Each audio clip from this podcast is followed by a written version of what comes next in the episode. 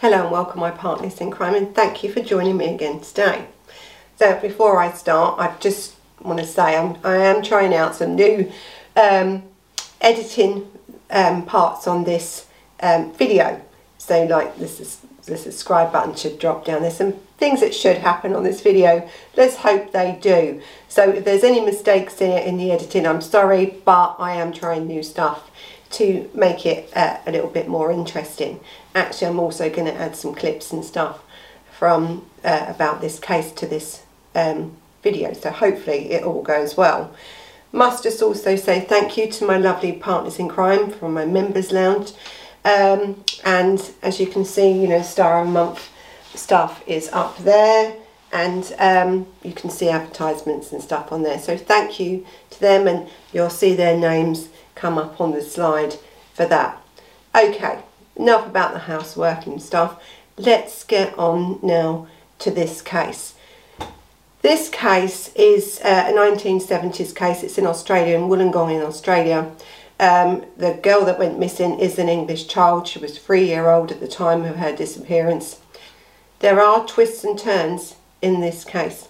This case may be a 1970s disappearance of a child case. case. The police presume abduction and abduction and murder of this child, uh, Cheryl Grimmer. But there's more to this case than that. This case continues to be in the news right up until today. And as we go through this case, you can see why. So this case is classified as as unsolved. Uh, and I'm, you know, but until someone is charged, you know, prosecuted and um, put in prison and has been proven by without reasonable doubt that this he murdered this child, he abducted and murdered this child, this case must still remain unsolved. So this is the terrible case, really, the very upsetting case of little Cheryl Grimmer, who was three year old at the time of her abduction um, from um, a Wollongong beach in Australia in 1970. So let's sort of let me give you sort of an outline of this case. So for Cheryl Grimmer's family, it's including her mum, her dad, her brothers, um, it should have been a new start in Australia for them. I think they'd moved about, you know, not long before, I think about 18 months, two years before her disappearance, um, they'd moved from the UK to um, Australia. Her parents were Carol and Vincent, and her brothers were Ricky, Stephen, and Paul, and their home was in Bristol um, in the UK, and then they moved, you know, like many people did in the 60s and the 70s to Australia. Um, and it, it was really meant to be a new start for this family. But less than two years later, Cheryl, just aged three at the time, mysteriously disappeared. She, body has just vanished really from this beach, and uh, her body has never been found since. Her family, listen, they were just on this straight away. They've never give up. They really have never ever give up. And um, to find out what happened to her um, but I think as we now come up in the years and where things have happened throughout this case, um, it's probably now um, over. The fight is probably over. And, and it's quite upsetting really because I talk about the law and, and stuff and the law is in this. And the law, I mean, we can either agree with it or we can not agree with it. But if we don't agree with it, and um, and I think as we go through this case, there's other cases that I think, and even in this country, that when we talk about people that come in and give confessions to a murder, and they are young and they are unaccompanied, there's no appropriate adult, they haven't got any family members with them. The reliance on that um, confession, should it be taken seriously, or if it was taken seriously and they couldn't find any evidence to back it up. And then many years later, they go back for this person then to try and say, no, you did murder this girl because of further investigations. In the end, the judge literally has said it was inadmissible in court. So there's lots of issues with this case when it comes to legal issues. But did someone here get away with murder? That's really the question that uh, I need you to think of when we go through this case. You know, we can't say this man is guilty because really he hasn't been charged and it hasn't been proven that without a reasonable doubt that he did this crime. So, you know, as far as the law is concerned, this man is a free man to wander the streets. Now that's whether he killed little Cheryl Grimmer or not. Now this is the police think he did, the family think he did, everyone thinks he did, but they can't get him into court to prove it. So really, you know, 50 odd years fight to get justice for Cheryl Grimmer. Do I think they're ever going to get it? Unless something new comes up, and we'll talk about that as we go through this case. Probably not. Okay, so let's look at this case. So back in 19, uh, 1968, this Grimmer family, you know, they were embarking on this new adventure of their life. They were about to leave England and for this, you know, to go to the other side of the world to take their children and have this great new life. And their expectations must have been so high. Because myself, I've lived in Australia, I've emigrated to Australia and I took my children there and, and it's an amazing place. So I can understand how these people must have been feeling. You usually leave a different and move to different countries and emigrate because you want to do it for the better, to better your lifestyle, to better your children. And I can so I can really understand where these people were coming from. Now in them days they would have got the boat over when you know the big ships over and they would have had about six weeks sailing um, over six to eight weeks going across the oceans towards Australia. You know, it must have been an adventure of a lifetime for all of them, really. So they finally, they've got then to Australia and they've settled in and they um, have been living there for, you know, and I think the father, he was um, in the Australian Army, he joined the Australian Army, he was in the Australian Army. So on the 12th of January 1970, the dad was at work, Vince was, Vince was at work, um, and he was serving in the Australian Army, as I've said at the time. And they'd had a lovely few hours on the beach, these kids, including Cheryl and her brothers and the mum, sitting there chilling.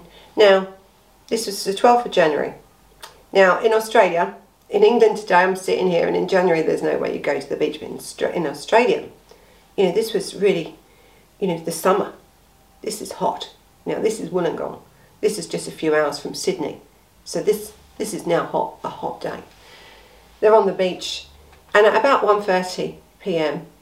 the mum decides, right, that's it, it's time now to go back, you know, and they've been living in a hostel um, not far from there, um, which you used to get years ago when you used to emigrate to Australia. You'd go into one of the government hostels and they'd look after you for a couple of years until you set yourself up. And this is where they were staying very close now to this beach.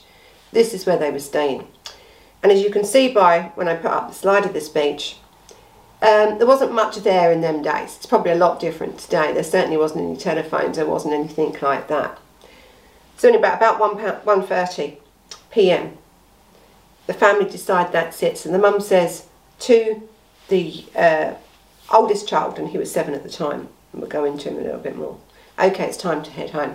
You know, let's get ourselves cleaned up and let's let's go. So as the mum's packing up, and you've got the shower blocks just over there, the mum's packing up all the stuff and the four kids, um, you know, these brothers and with um, Cheryl go to the shower block. Uh, and also there was a drinking tap up there as well for fresh water. So I think they need some water, you know, playing in the sun, it's a hot day, covered in sand, you're off to the showers, clean yourself up before you go home. That's what was going on at that point. Now, minutes later though, minutes later, and I'm talking about minutes, about two minutes I think, the whole world for this family changed. Cheryl's big brother Ricky, who was seven at the time, seven years old, went to tell the mother that the sister Cheryl would not come out of the toilets. You know, typical three year old tantrums. I'm not going, I'm not going. She was messing around in there. So we think. Because Ricky, seven year old, was a little bit embarrassed to go into the girls' toilets. They'd gone into the boys, she'd gone into the girls. So he was a little bit embarrassed, embarrassed about going in and getting Cheryl out because she was being a little bugger. She's like, I'm not coming out.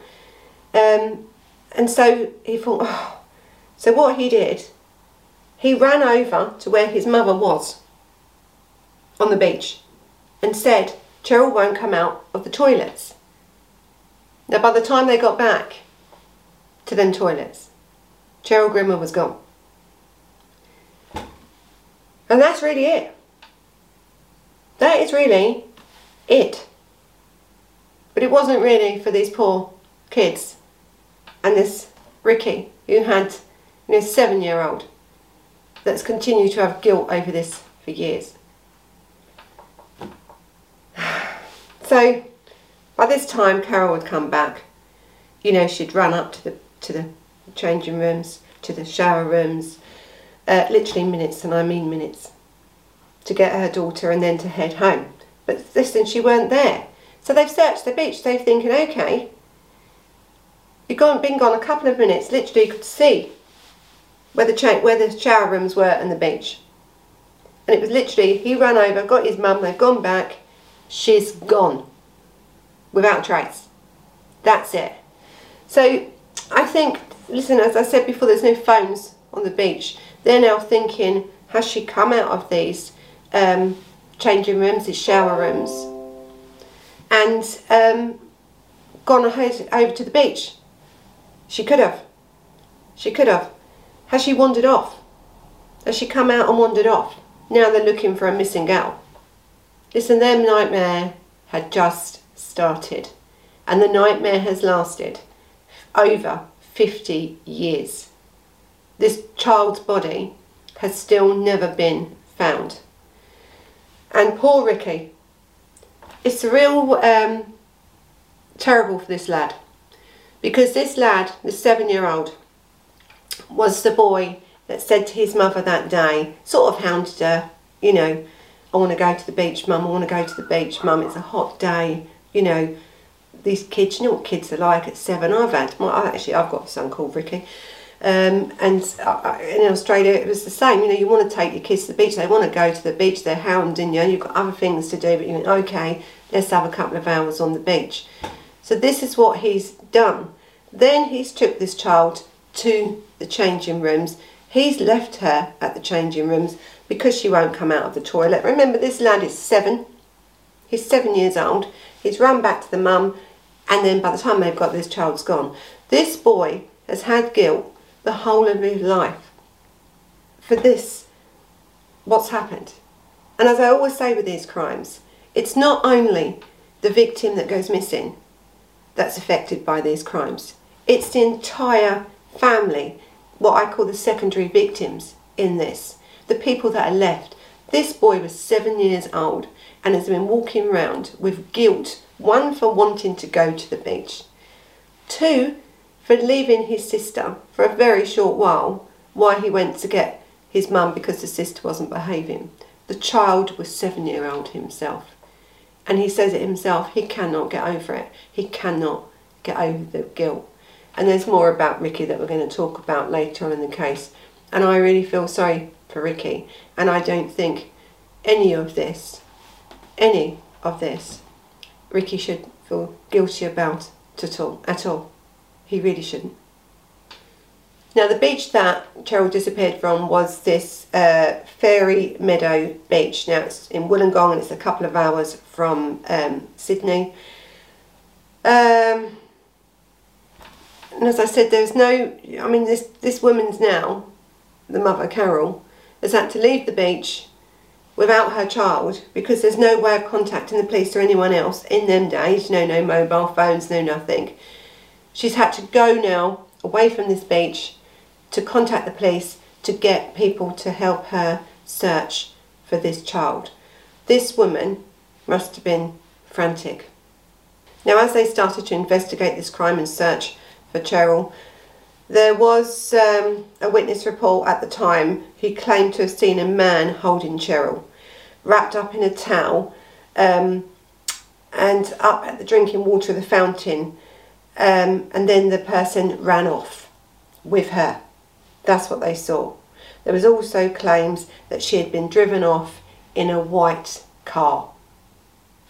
So the police followed up every lead, like they had three main suspects in this. And of course, they would have been known sex offenders at that time by the police because this was their three main suspects.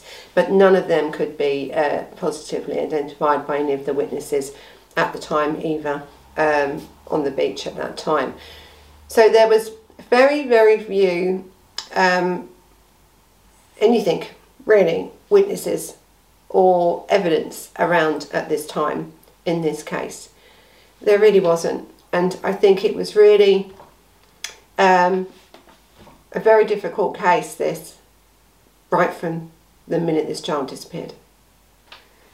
Now, at this point, a year later after Cheryl's disappearance, is where things start to get interested in this case. So, just, uh, just after a year, after the little girl vanished, this three year old vanished, a local teenager confessed to the killing. Now, due to his age, the boy was never identified but became known as Mercury. Don't know why. The police interviewed um, in the early 1970s.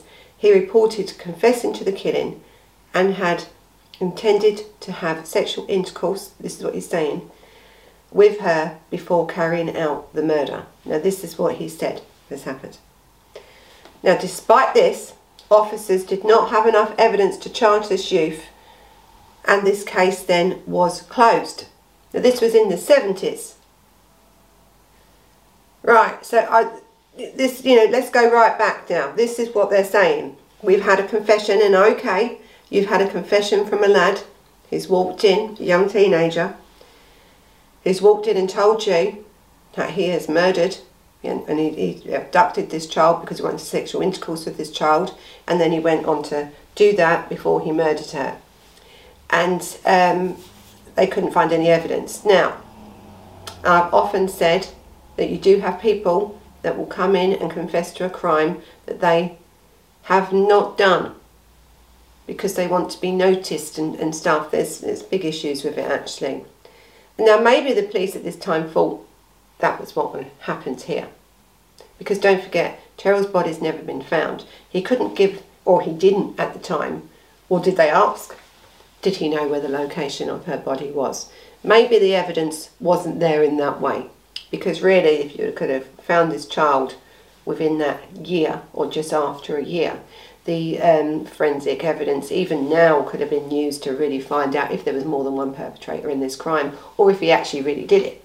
You know, you, you just don't know. But for some reason, they didn't really believe him or they couldn't find enough evidence to make this charge stick. And so he walked free. So, okay, early 1970s, the case, the case was closed. I mean, uh, okay, I think I, I wouldn't have said they should have closed the case. It should have been an open case always. When you close a case, that means there's no investigation continuing to go on. Now, you may not have had enough evidence on this person, on this perpetrator, um, who has confessed to a crime then, but once you close that case, that means there is no other investigation. It wouldn't continually go on, it wouldn't be looked at, this sort of thing.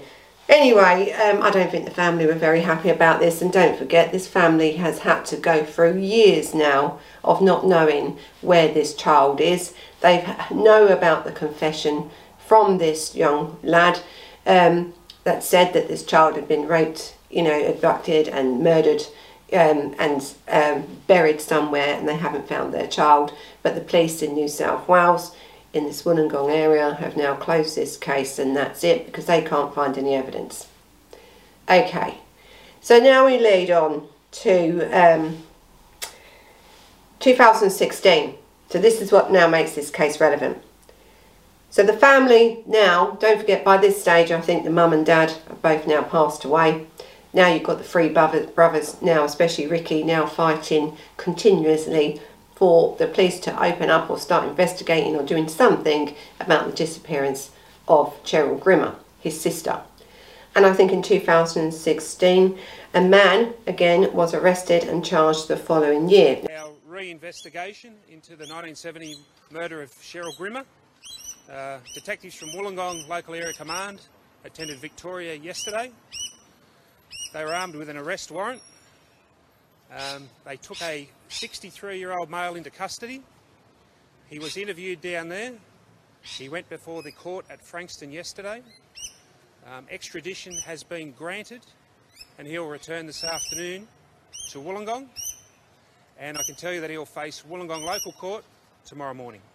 Uh, the breakthrough was that we've had a number of persons of interest. Okay, he, the fellow we've got in custody, is a, was a person of interest. We centred our investigations around him, and as a result, we've gathered information, we've corroborated certain information and um, statements back in the original investigation, and it's led us to the arrest. He's going to be charged with detained for advantage and murder. Now, the man was uh, now 65. He pleaded not guilty to Cheryl's murder in September of that year, and he had been due to stand trial, putting an end to this 50 year plus um, mystery of this missing child of Cheryl Grimmer. So you can imagine, can't you? You know, they think, yes, finally. Now it turns out that the man they arrested, who was then 65 in 2006, uh, 2016, was the youth, the teenager from the 1970s, 1971, when he came in and, and done his voluntary, um, you know, he admitted voluntary that he had, um, what he had done to Cheryl Grimmer.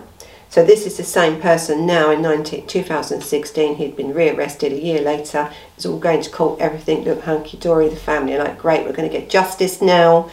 And then the court said, no, because the interview from the 70s was deemed inadmissible. Now, it was deemed inadmissible because at the time the teenager had gone into the police station and had been spoken to, interviewed. Um, I think he was cautioned and everything else, but he didn't have an appropriate adult or uh, an adult with him. Now, at that time, um, there was sort of no rules like as what they are now to where you have to have a proper adult. But because them rules are now in place in the criminal system, especially in Australia and in every country, where you cannot take a child and, and, and um, interview a child in any way, um, whether that's a child or whether they're deemed to be, um, you have learning difficulties or anything else, if they need an appropriate adult or a parent, that's what they need. And now, if you don't do that, that means the process of law I mean, in this case, in this country, it would be PACE that you're breaching, um, then that evidence or anything that person said in that interview is non-admissible in court. That means that case is now over because I think their only reliance on this um, to get the guilty charge on this man was the reliance on this interview from the 70s and the minute that became inadmissible in court, case was over, that was it. Another, again, this case fell apart, the family are left now with nothing.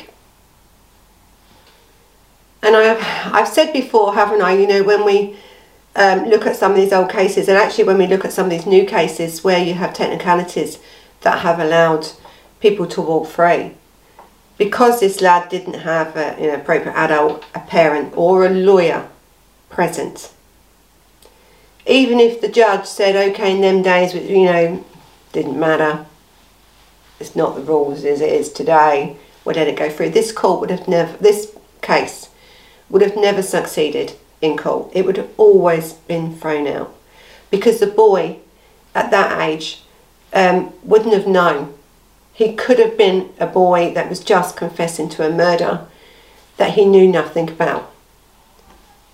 The police should have got him at least a lawyer. If they didn't have an appropriate adult or they didn't have a parent, a lawyer should have been present there before you start speaking to anybody. And this is even now where a lot of these cases fall apart because of the process. And this is what's happened to this case. So whether this case um, would have got to court in 2016, they wouldn't have won. It would have soon been thrown out. Or on appeal, it would have been lost because of that process wasn't done correctly. Been yet another setback for the grief-stricken family of Cheryl Grimmer. After waiting more than a year, the coroner says that she is powerless to call a second inquest into the toddler's death. Adding to the family's torment, the news arrived on the eve of Cheryl's birthday. At the plaque unveiled 50 years after her disappearance, today flowers and a birthday card, but for her family, there's only fresh pain. To receive more bad news, um, yeah, timing just couldn't be worse. A Melbourne man was due to face trial in February last year over the murder of Cheryl Grimmer after she went missing from a Wollongong beach in 1970. You knew things about her only the, the killer could have known. But in September, Cheryl's family applied to have a second coronial inquest look at all the evidence. Why did they take another 13 months? Don't they think we've waited long enough, 50 years? But yesterday, on the eve of what would have been Cheryl's 54th birthday, this from the coroner. I have no power to order a fresh inquest. You don't have standing to make such an application. So Cheryl's father died in 2004 and her mum, Carol, died in 2014. They died without knowing anything about what happened to their child. Anything. And so, really, it's quite bad. But I want to come back now to Ricky. Now, Ricky Nash is what he's called now. Now, he is the brother, the seven year old brother at the time of Cheryl uh, when she went missing in, in 1970.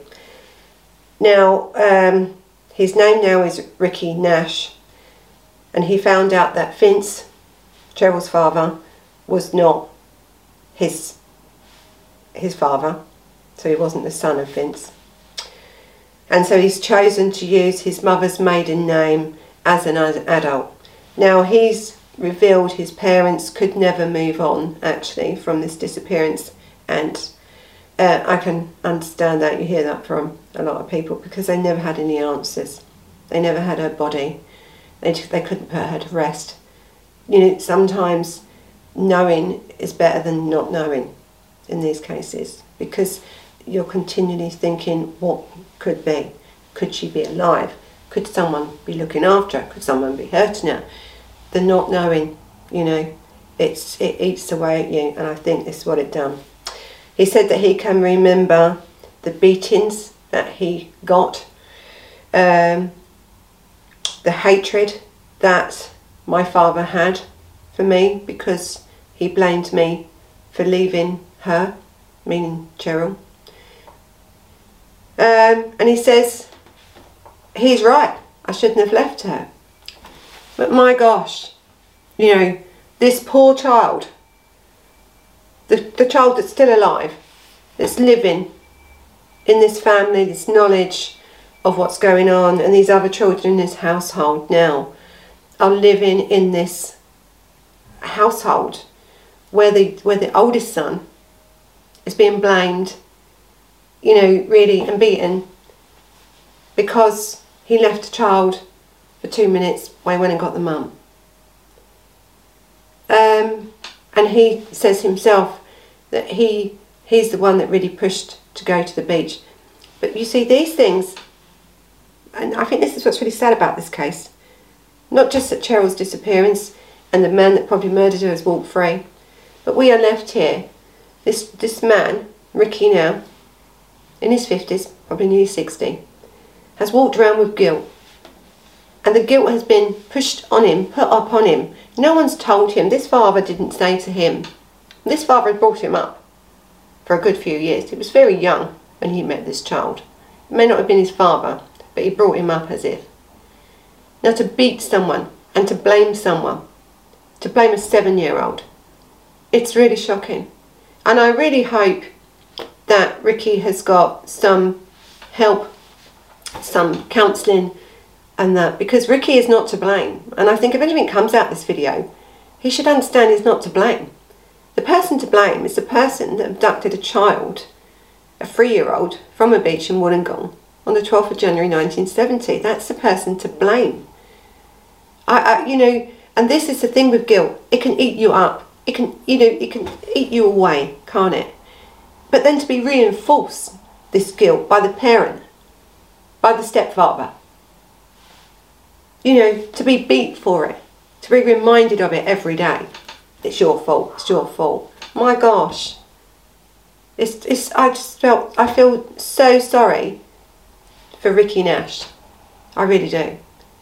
And I really hope there is some conclusion to this case for Ricky, really.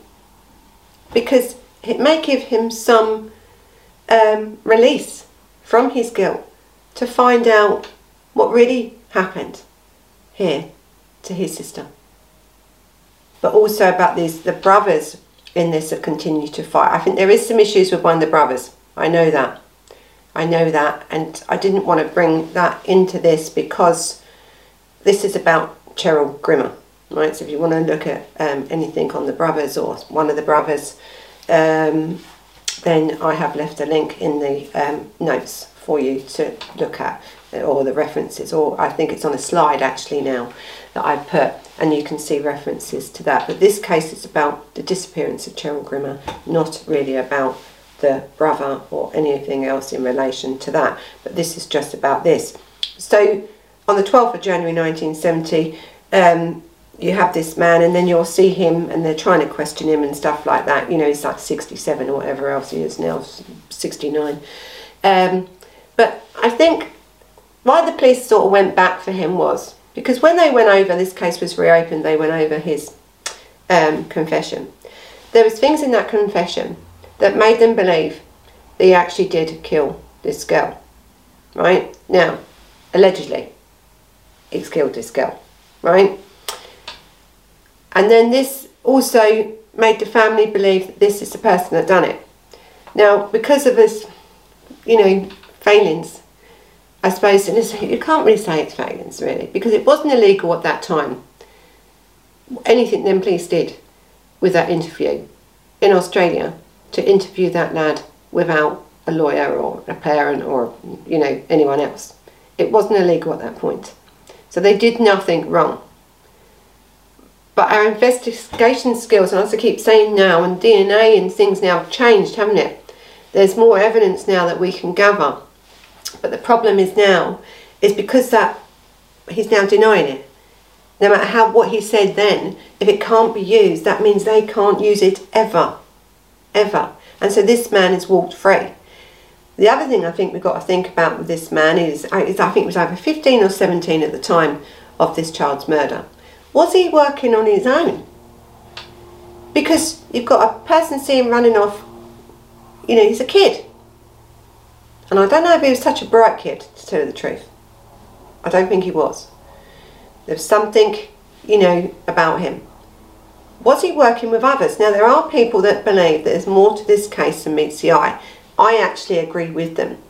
I don't know if he was working on his own. He may have had the, you know, the guilt and um, he wanted to go in and um, give a confession but he, I don't know if he mentioned at that point anybody else or anything else. But you know, you've got this boy that for some reason has gone in to give a confession to the police a year later. You've seen a white car in the area of the disappearance. They believe that someone in a white car took this child of a young lad.